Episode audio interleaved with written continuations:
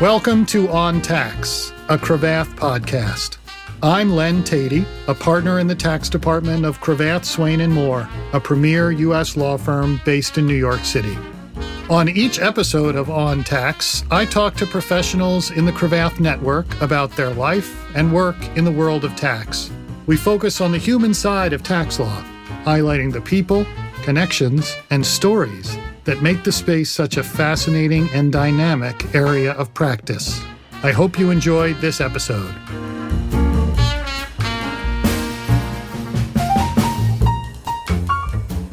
Today we're joined by Jonathan Katz. Jon is a partner at Cravath in the Executive Compensation and Benefits Group, but he was also a tax associate for a time, which we'll hear about. Jon, welcome to the podcast and thanks for being here. Thanks, Len. It's great to be here and uh, really excited to talk today. Uh, where do we have to go in your life or development as a as a lawyer or a legal professional to chart a path into the tax law? Where do you think it starts? I think it starts in college. I did not want to be a lawyer. Uh, not that I had anything against being a lawyer, but I did not think I was going to be a lawyer for quite a while. My first goal was to be an economist, you know, either in professional setting or academic setting part of the reason I'm took that turn at some point was because I like math. But at some point, I just decided academia, you know, economics was not for me. And I'm sort of one of those people that went to law school because I wasn't quite sure what I was going to do. And while I was there, tax law kind of popped up as something I thought I would be really interested in because I like things with usually clear answers. Civil procedure was my favorite class in law school. Very strict rules, and that's what you get with tax. And you also get some numbers. So that's how I found my way to tax law. I want to talk about the decision to go to law school and how you sort of went because you weren't sure what else you were going to do. I seem to recall from many conversations with you that after college, I guess, you were a legal assistant at Cravath or a paralegal at Cravath. What do you remember about taking that job and the experience you had while you were in it? Yeah, when I was in college, coming up on graduation, I got an email one day for uh, a resume drop for a firm called Cravath. So I dropped my resume and got a call back, and that's how I ended up here. And how long did you spend in the position? Uh, about a year and a half. I worked in a mergers and acquisitions group at the firm, and that's how I really solidified that I think being a lawyer was something I was interested in. I really liked the I would call it the frenetic pace of M&A at the firm. Everyone was busy, they had things to do, they everyone had a, a task and they all seemed really excited about the work they were doing. People worked super hard. So I learned a tremendous amount of work ethic from that job. People were working on matters that ended up in the Wall Street Journal front page and it I thought it was very cool to be able to send uh, an article to your family of something that you worked on that was front page material. So now you're going to law school and you actually have quite a good sense about what the law entails, or at least law at firms like this. And I think that is unusual, right? I think to, to have gotten that sense within a short period of time after college and know going into law school about what you expect to be doing when you come out is unusual. And it's unusual among the guests in this podcast. So when you were interviewing and you were looking at jobs, I assume you interviewed at firms other than Cravath, but was it your goal at the time or something else? I interviewed with many of the top firms, you know, in New York. I didn't go to law school thinking uh, that you know, I'm going back to Cravath. That would be a little presumptuous. And at the end of the day, ha- having the opportunity to come back here, that's where I chose to go and very happy with the decision.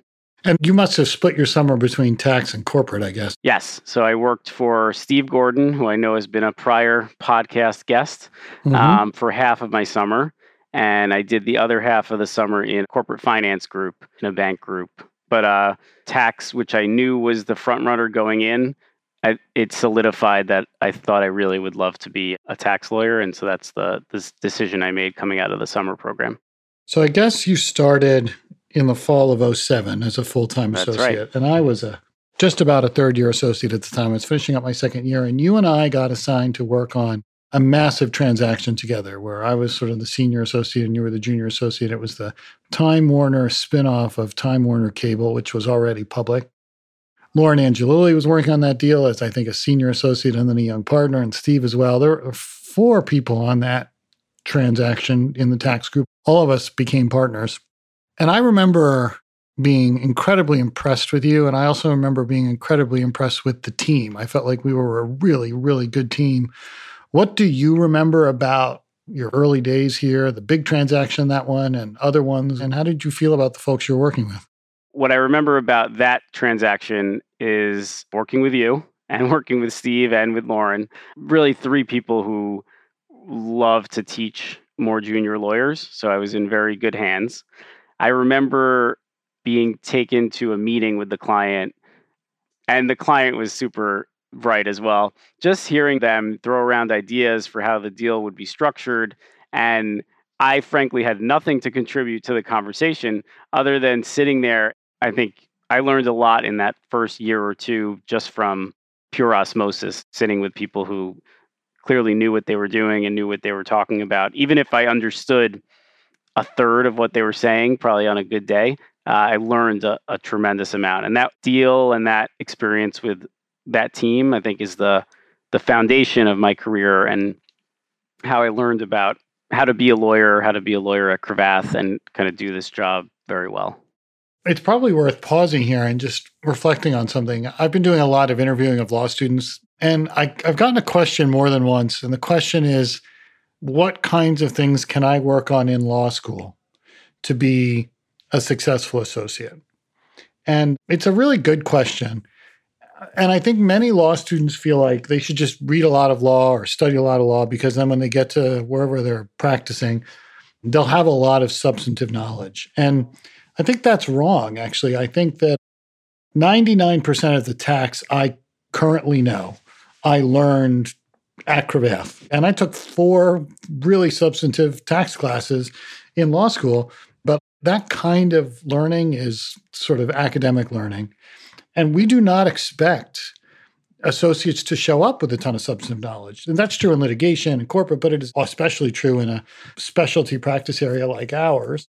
What we do expect, on the other hand, is people to show up with a good attitude, a good work ethic, as you mentioned, the personal discipline to show up on time with positive energy and a willingness to contribute and make your views known and take copious notes if that's what it requires, or otherwise to sort of fill in what the team needs. And, and I guess I, I wondered if you could give me your thought or sort of answer to this question about how junior lawyers can contribute without having a lot of substantive knowledge. I just want to go back one step uh, on that question that you're getting from from law students.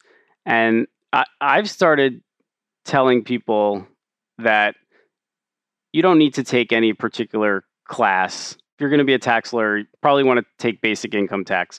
But more important than that, I think, is doing some things in school that are uncomfortable. And by that I mean, you know, doing doing, for example, a clinical program where you're going to do something out of the box that you haven't done before you may never do again, but you, by being a hard worker and um, rolling up your sleeves, can figure it out is a good skill. When you're a big firm lawyer here or elsewhere, no day is like the day before mm-hmm. exactly. Mm-hmm. You're going to be given projects that are the first thing you've ever done before, and maybe anyone on your team has done. And you have to be able to kind of without knowing what you're doing, figure out what you're yes. doing. And I think that's a really good skill to have. So, you know, as an example, in my third year of law school, I did a clinical program where I went to court. And I'm not a litigator and I never wanted to be a litigator, but I did depositions, hmm. I did some arguments in New York City housing court, and I knew I was never going to probably use those court skills, but I wanted to see if I could do it and what it would be like. And I think there's something to doing things that are different and uncomfortable that gives you a skill that will be useful later in your career when you're thrown into a novel situation. You know, that point about doing something that's uncomfortable or at least unfamiliar that you don't know how to do.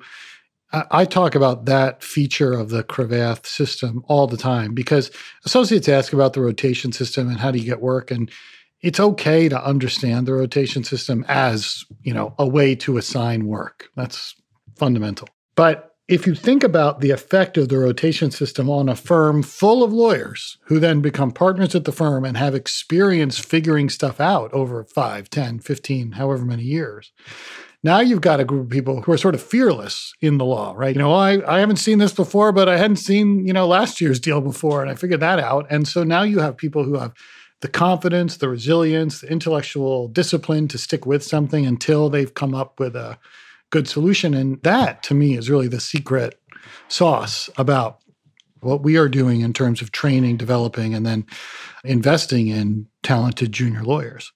I agree. And maybe, maybe we've just had an epiphany that the Cravath system isn't about necessarily getting the skills in different practice areas. It's learning something new every once in a while and it gives you the ability to cope when you're put into novel situations or figure things out for a client that are new and you haven't really thought about before. Well, this turns out to be an excellent segue for um, the next thing I wanted to talk about because a couple years into your associate tenure, you made a switch from the sort of tax group proper into the growing executive compensation and benefits group, which is a cousin of tax. It's a related area of practice. We all sit on the same floor at Cravath, but it is different. And it was an opportunity for you to learn something new. Can you talk about what prompted that shift and all these things we've just examined that kind of came to life for you when that happened? So I, I was in the, the tax proper group for five years, doing all the things that that you and the other partners do. You know, corporate M and A, partnership transactions, securities offerings, all of that stuff. And you're right that the the executive comp group sits on the same floor as the tax team, and I knew a lot of those people, and we were friendly. But I'll say frankly, I didn't know exactly what they did. I knew it had to do with stock options and things like that but I didn't have great knowledge of what they did. And there came a point where, due to some needs of the of the group, Steve Gordon, who was the head of the tax group, came over to me one day, knocked on my office door, and said, "You want to go grab some pizza?" And that was an odd thing because he didn't come take me for pizza very often. Um, that was the only time he took me for pizza, or ever. um, and I said, "Sure." So we went out for pizza, and he said that the exec comp group uh, could use another set of fairly senior hands, even though I didn't know anything about the field. I didn't say yes on the spot, but I said I wanted to think about it and thought about it over the next couple of days and decided that I was ready for a, a new challenge and I would at least give it a try. You know, I, I didn't, I wasn't promising I would do it for years or months or any specific period of time, but I would at least help out uh, for the interim period and figure out if it was something I, I liked and I liked it. And we're we're now 11 years later and I love the field. It was a really good switch for me at the time. A, couple of things strike me about the story. The first is you had an open mind, but you know, you're a lawyer, so you're careful, you're thoughtful, and you wanted to take a couple of days to think it over, and you were also sort of willing to try it. But the, the, all of this kind of put together, this Cravath experience of trying something new and not being afraid of the unfamiliar. I mean, you know, as a fifth year associate, to cross the line and start a new substantive area of practice must have been exhilarating, but also kind of exhausting and, and difficult. Do you remember setbacks? What, what was your experience as you kind of ramped up to speed? As, as I said, I really, I knew a lot of the people in the group, but I really didn't know what, what they did uh, all that well. And I knew that there were specific areas of law in the tax code that the executive comp group was responsible for. Everyone threw around 409A all the time. All I heard was 409A, 409A, 409A, and I didn't really know what it was. So I said, All right, I'm now in this group. I know everyone's talking about this code section. I'm just going to take out of my loose leaf you know, we, we used the paper copies of the regs at the time, take out of the binder and bring home all these pages about 409A, and I'm going to read it. And I'm relatively intelligent, so of course I'll, you know, I'll, I'll figure it out. And so that was my first approach to this was read everything you can read. Well, that's a very Cravath approach, right? To just try and learn everything that's out there. Absolutely. So I read it and I would say I understood probably 5% of it off the bat. So that wasn't that that was a good approach, but that was not going to be sufficient to figure this stuff out. And there were and are a lot of really great people in this group at Cravath. So whenever I would have one of those moments where, you know, this is just really new and I'm being expected to do it at a fifth year or higher level right off the bat, eh, and I really don't feel comfortable, there were people that I could go to in the group. And Eric Hilfers is is definitely one of them. Mm-hmm. There was uh, another guy who has been on your podcast before, Larry Piscini, who was in in the group at the time as one of our uh, senior lawyers. And really, whenever I had a question, and a lot of them were really dumb questions, he was a, such a nice guy and would always be willing to answer anything or or you know tell me his view on an on an issue, whether it was a you know, how do you negotiate this? What approach do you take on this issue, or a more technical issue? Mm-hmm. He was he was my go to guy to uh, to teach me things that I that I didn't know, and there were there were a lot of them. So we've talked to a lot of a lot of other partners, especially partners at foreign law firms, about the process of becoming a partner. And I don't want to talk about that in your case. I want to take a different perspective on this question and ask after you became a partner, what struck you as like, wow, this is different than I expected, or this is kind of a different job than just being a really good senior associate? When you're a senior associate, and when I was a senior associate, I certainly had the view that I'm being evaluated for partnership. I'm going to do most of the work myself.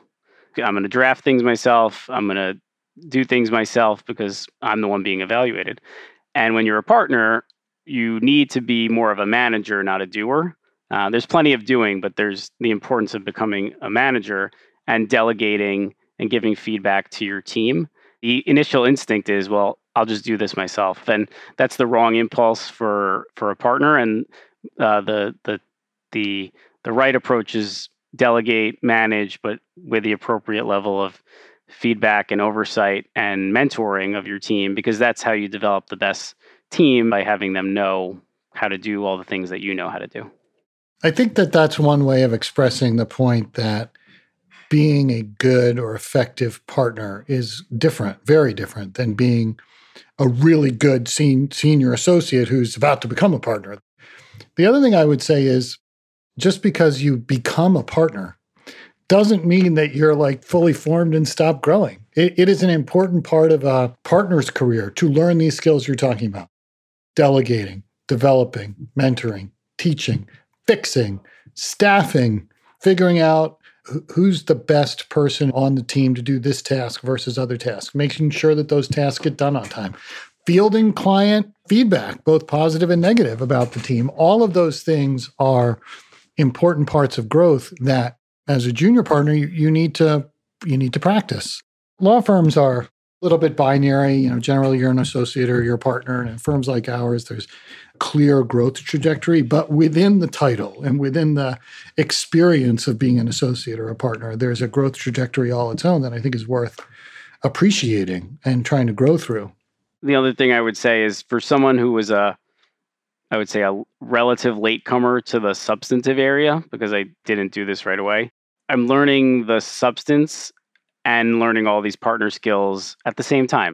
I used to ask Eric, who's the head of the group, who had a similar trajectory to mine, did some time in tax before becoming a an exec comp lawyer. When do you feel like you've mastered it? You just hit the point that you've never really mastered it. You're always learning new things. And he used to tell me that he felt really comfortable when he had been doing it for about 10 years. And that's a long time to, to be seeing these things before you feel really comfortable. And I think that's right. That's roughly the timeline on which I started to feel comfortable, starting to see the same questions over and over again and getting comfortable in the substance. But there's a similar timeline for getting comfortable in the management part of the job. And so I'm in year eight now. So I'm getting to that 10 year mark. But it's always a learning process. It never you're never done, as you said. That's interesting stuff. So One of the things that I've observed over the last 10 years or 15 is just tremendous growth in the substantive area of executive compensation and benefits. And, uh, you know, you and I work together closely a lot. I've seen you develop very close relationships with senior people at our clients, you know, chairman of the board, with uh, CEOs and CFOs and general counsels. And on certain types of deals, you have a lot of access and also hugely important role to play. I wonder if you can sort of chart the development of the practice. Why is it like that? What about deal work or M&A deals brings this practice uh, to such a prominent place? And then how have you adjusted to this reality that you are often a really critical piece of the deal, not just in terms of the legal analysis, but in terms of actually the personalities and getting called forward to, to solve difficult issues? Great question. And this is really one of the things I, I love about the field. When I moved over, even before I became a, a partner and we worked on M&A deals, uh, I would sometimes, if I was lucky, get called into the board meeting at clients when they were going to approve an M&A deal or where they were thinking about a new compensation program.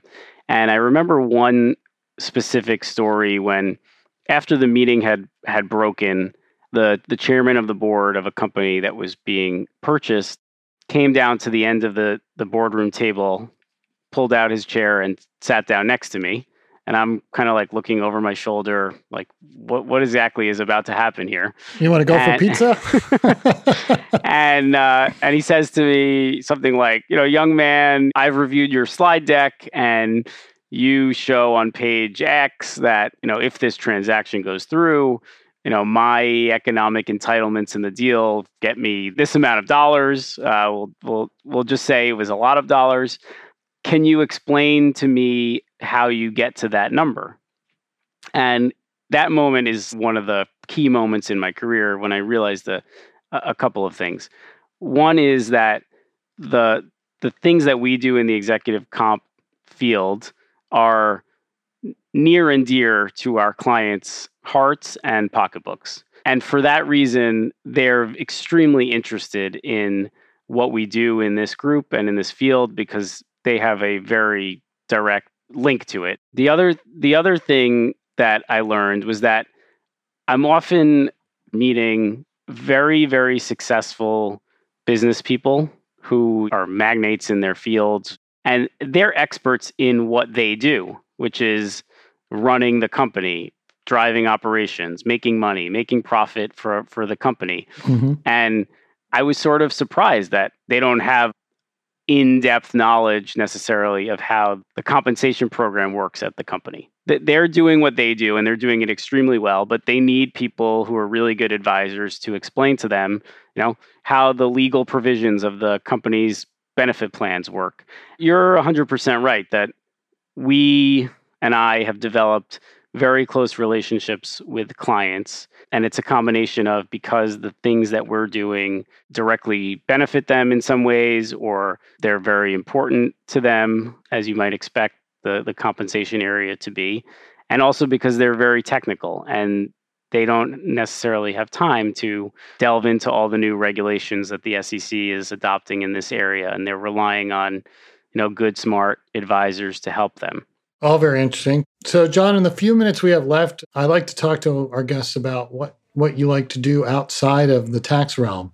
I know you are an inveterate Mets fan, so you probably follow the Mets closely on a daily basis. And if you want to talk about that, we can. But what else do you like to do when you're not uh, when you're not practicing tax? so we'll get to that in a second. Uh, I have a, a, great family, amazing wife, Jessica. I have four great kids who keep me very busy. They range in ages from 12 to 2. We're a big sports family, so they play sports. Jessica and I are at games all the time, uh, usually, you know, multiple nights a week, all day on Sunday. That keeps us pretty busy. I've run a few marathons over the years, although I've gotten gotten a little lax in that recently. We watch a lot of sports. We follow a lot of sports. As you just said, I'm a huge Mets fan you're a huge Phillies fan, so you give me grief constantly, um, and it's well well warranted this year. Um, but one, I tell my my kids, one of these years they will actually win a World Series, and it's going to feel so amazing having gone through all the down years when they actually do it. So we're looking forward to that. But the Cubs fans had to wait for like uh, like over hundred years. I hope it's not that long for you all. well, Jon Katz, uh, an executive compensation and benefits partner at Cravath, uh, and a really good friend, one of my best professional friends, and a super close friend within the firm. It has been a pleasure to have you on the podcast and I'm really appreciate your doing this. Thank you. It's uh, it's been a pleasure, and I consider myself now a minor celebrity, having appeared on the On Tax podcast. So thank you for having me. Well, I consider you a major celebrity for having appeared on the podcast, but that's great. Thanks again. Thank you.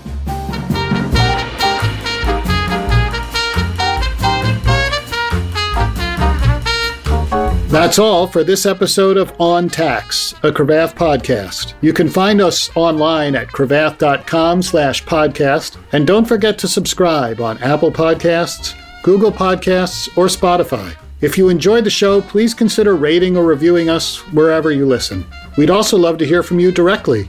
You can tell us what you'd like to hear on the show by emailing podcast at cravath.com. I'm your host, Len Teti. Thanks for listening.